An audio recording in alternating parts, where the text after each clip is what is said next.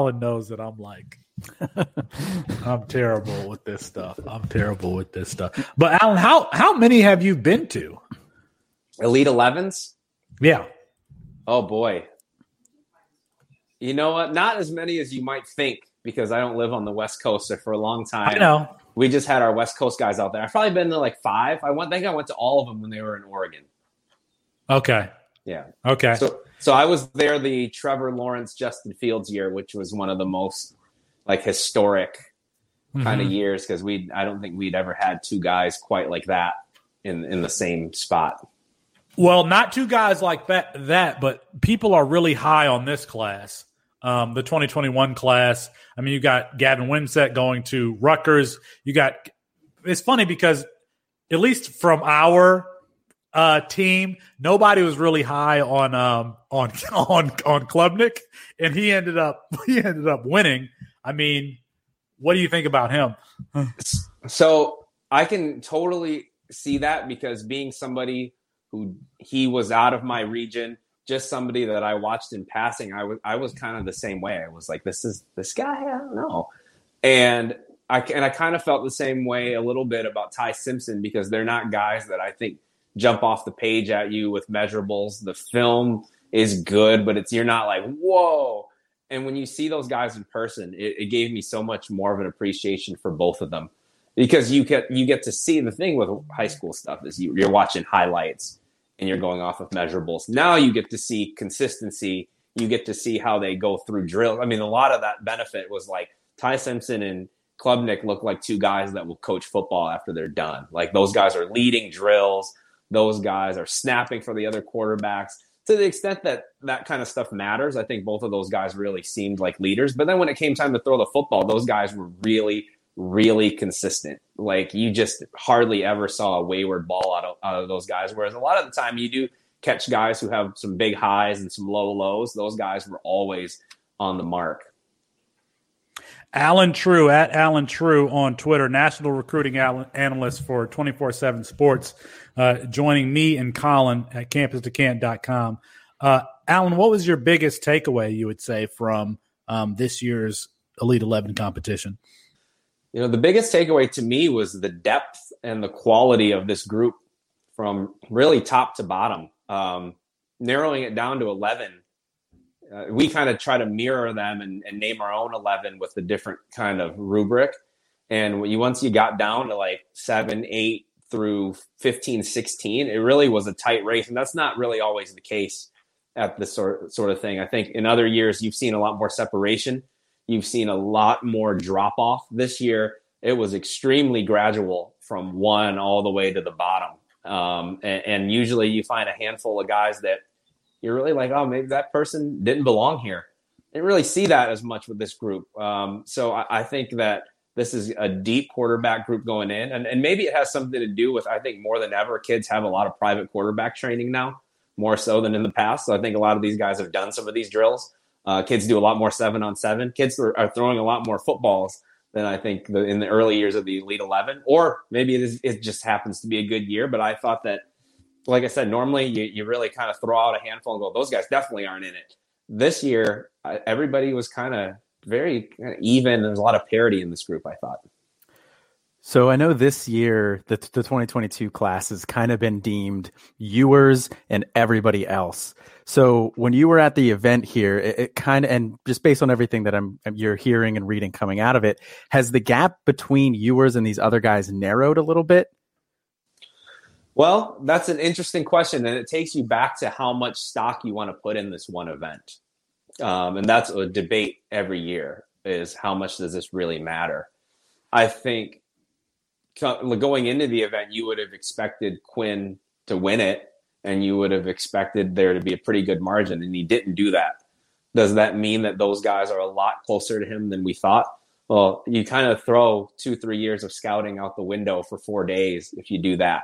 You know, so I still think we feel, came out of it feeling like he's the best quarterback in the country, and there's little doubt about that. But we did start to feel like hey, maybe Klubnik should be inching towards five star status. Maybe Conner Weigman and Walker Howard and some of these guys were better than we thought. Maybe even Katin Houser going to Michigan State, Tayven Jackson going to Tennessee, some of the guys that were more like low four star, high three star prospects. Devin Brown going to USC was outstanding. So maybe there is a little bit, like I said, more of a gradual decline from one down to 15, 16, 17 than previously expected. But I don't think we came out of it feeling like Quinn isn't the, there's any debate that Quinn isn't the number one guy.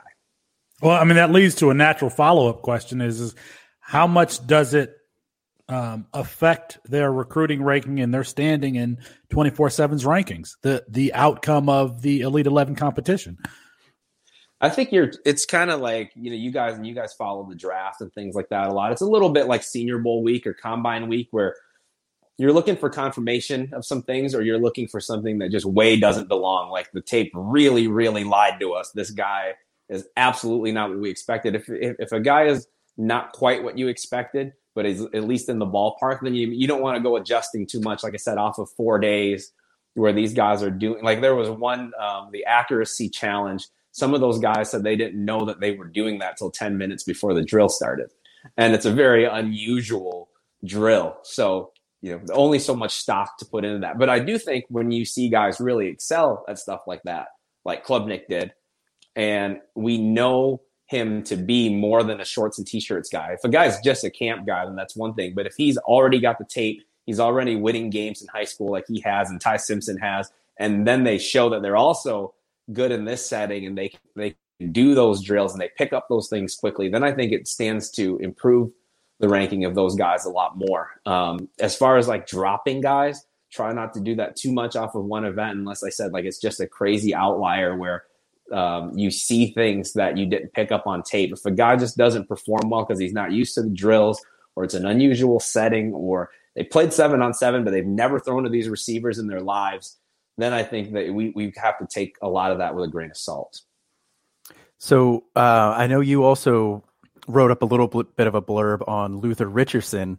Um, so you were mentioning that this kind of has a bit more of an impact on maybe like the lower guys like Richardson, where he's a three star guy, uncommitted, you know, and he ends up being one of the Elite 11, which maybe not, you know, would have been something you predicted at the beginning of it.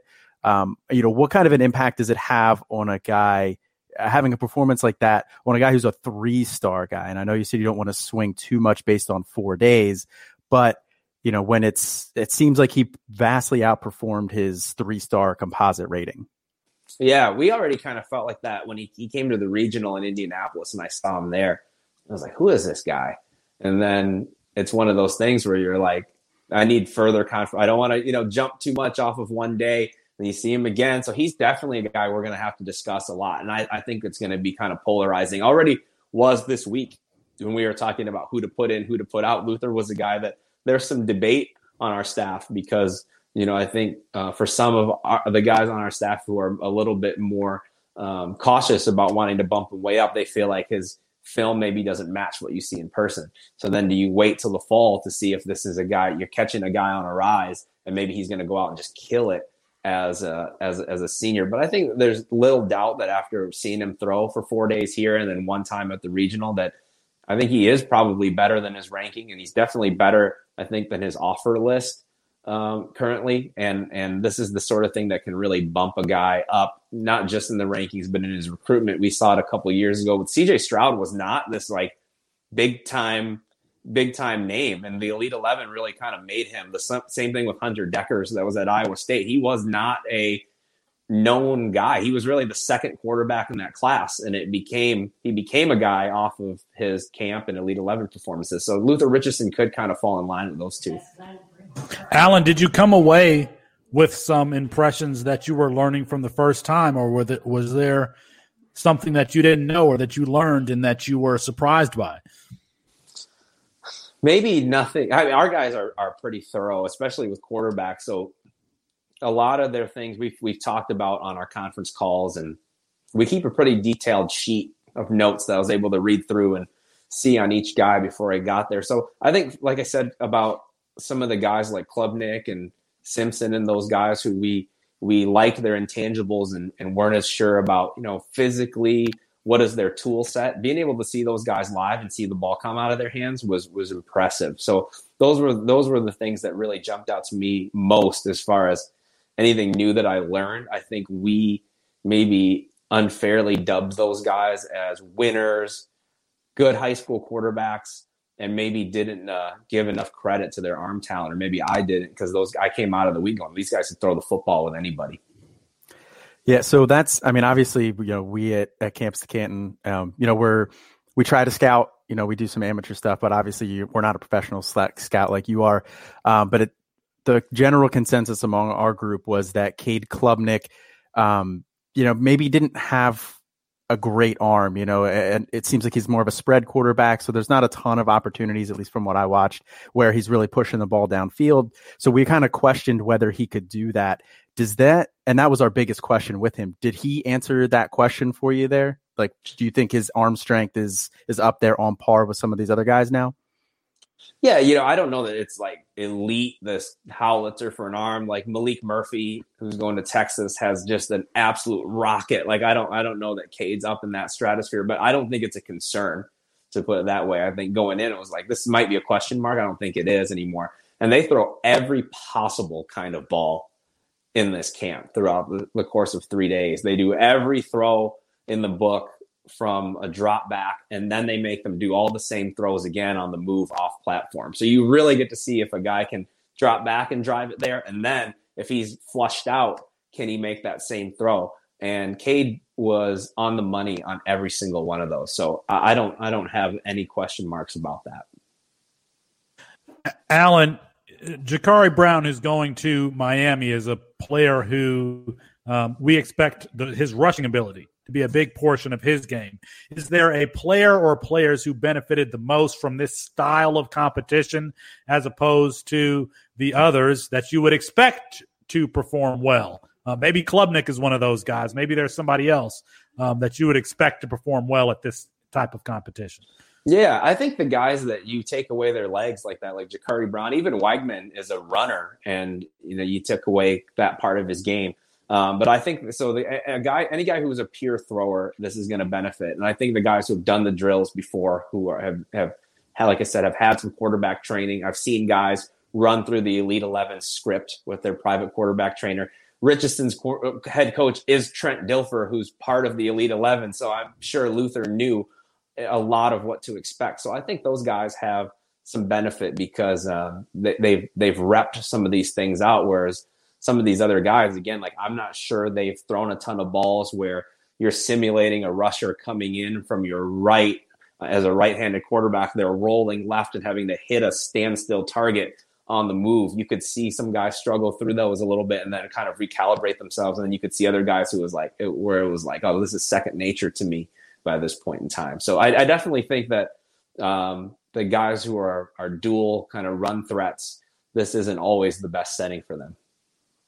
So, and I know you said at the beginning too um, that some of these quarterbacks had said that they didn't know they were going to do that accuracy drill like ahead of time. So, are these drills like kind of scripted out uh, a little bit more? Like, because uh, I know you mentioned Dilfer works with the Elite Eleven, so Richardson kind of knew what to expect, whereas some of these other guys maybe didn't. But could they have found those drills somewhere else?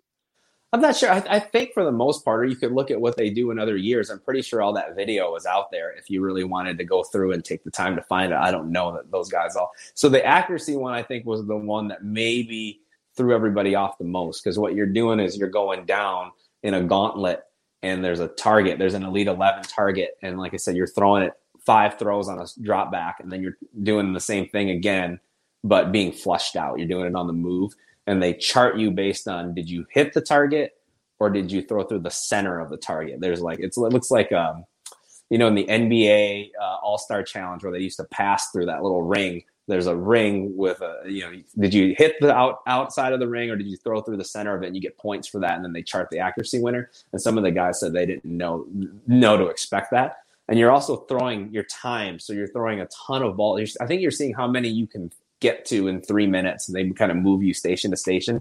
And I think we had two or three guys puke from the heat and you're moving fast. I was like, the first guy went, and by the end, you know, you're being flushed to the left, like I said. And by the end, guys are like jogging it. And I'm going, this must be way more tiring than it looks to me standing over here because these guys are struggling. And then, sure enough, a couple guys later, uh, a couple guys, a couple guys lost their breakfast. 24 7 have has published their final rankings for the Elite 11 competition. Uh, Klubnik is number one. Of course, he's headed to Clemson. Devin Brown is going to UC, uh, USC is number two. Walker Howard headed to LSU is number three. Um, Conner Weigman going to Texas A&M is number four. Just the number five is uh, Luther Richardson, who Richardson, who is not yet committed, is number five. Allen, who were you most impressed by? Was it Klubnik? Was it someone else? That's a good question. I mean, I was in agreement with Klubnik being number one, although I thought he would be in competition to be number one. The guy who maybe surprised me the most was Malik Murphy because he hasn't played a ton of football. And there is a lot of, I mean, you want to talk what said polarizing earlier. That's a guy that we've argued about a lot in the rankings, and the fans are always asking about and arguing about because there's not a ton to go on there. And then I come in and I hear the profile on this guy is that this is it's going to be a little bit all over the place. And the first night he was outstanding. You could argue he was the best guy out there, I think, on, on night one. And I, I was like, well, here he's up and down. I'm seeing all these ups. I'm waiting for the down still. And he didn't really experience that. Maybe till the end the seven on seven a little bit but he was probably the guy that I at least knew what to expect going in because the profile was a little bit like depends on who you listen to and who you read. And so I was expecting a much more raw, inconsistent guy, but I came out of that going, this guy really has a chance to be good, I think. Um, and then another guy that I wanted your opinion on here is just an, an unbiased, completely unbiased source here. Um, why is Drew Allar going to be the greatest quarterback uh, of this class and possibly of all time? So I'm he's my guy in the Midwest, right? So I've been I've been driving the Drew Allar train, but I think the entire rest of our national staff is like this this guy. Like immediately five minutes into the first day, our one of our West Coast guys, national guys, Brandon Huffman came to me. He goes, "Drew Allar is a stud." Uh, I mean, he's he was the most physically like other than Malik, those two are probably the physically biggest guys there. Drew can make all the throws and and he does it really well off platform. He's not, you know, a almost talk about it like a musician. He's not classically trained. He actually didn't grow up playing quarterback. So you see where some of these guys are like perfect mechanically. Drew can throw it from all different sorts of angles. He can contort himself. He, he does. He works on a lot of that stuff. I know his quarterback coach, so I know the things that they work on. He gets Josh Allen a lot. I'm not sure I love that comparison because Josh Allen, I think, is much more of a runner than he is. But I see where people want to make that comparison.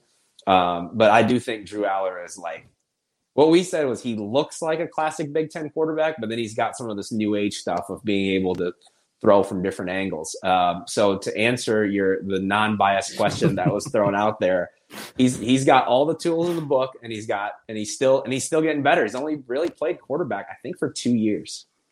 And, and I'm the bias comes in because I'm a huge Penn State fan. So and, well, his have, co-host, yeah. his co-host on his on his other show is um, a huge Pitt fan, so there's a bit of a rivalry there.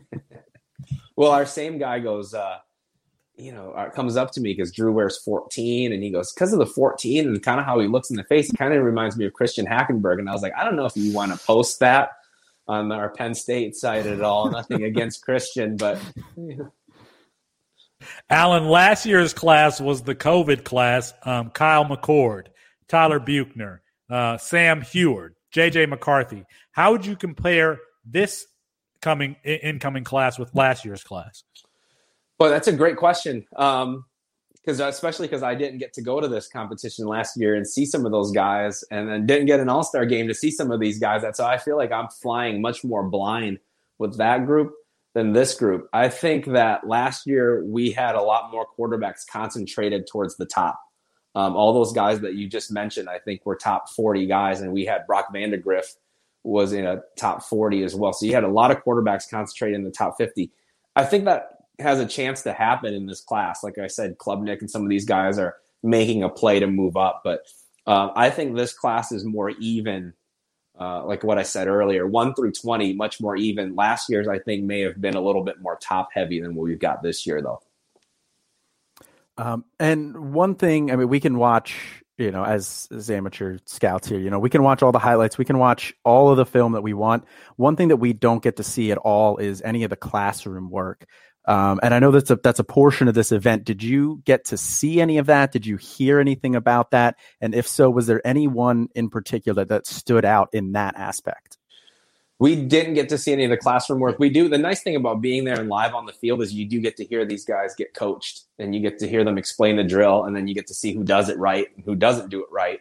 And we talk to the staff afterwards about who you know who's picking things up and uh, you know, this class, they had a lot of great things to say about it. I think Klubnik and uh, Ty Simpson are two guys, again, I think those guys will coach after they're done. Ty Simpson is the son of a coach.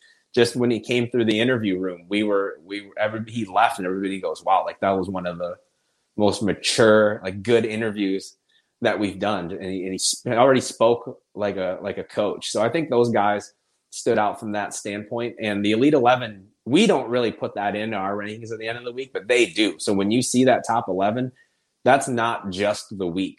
That is what happened during the week on the field, what happened during the week in the classroom, and then it's their film evaluation as well. Because their goal isn't to tell you who the best 11 quarterbacks for four days are. The goal is to tell you who the best 11 quarterbacks in the country are. So film is a part of it for them too, a big part of it.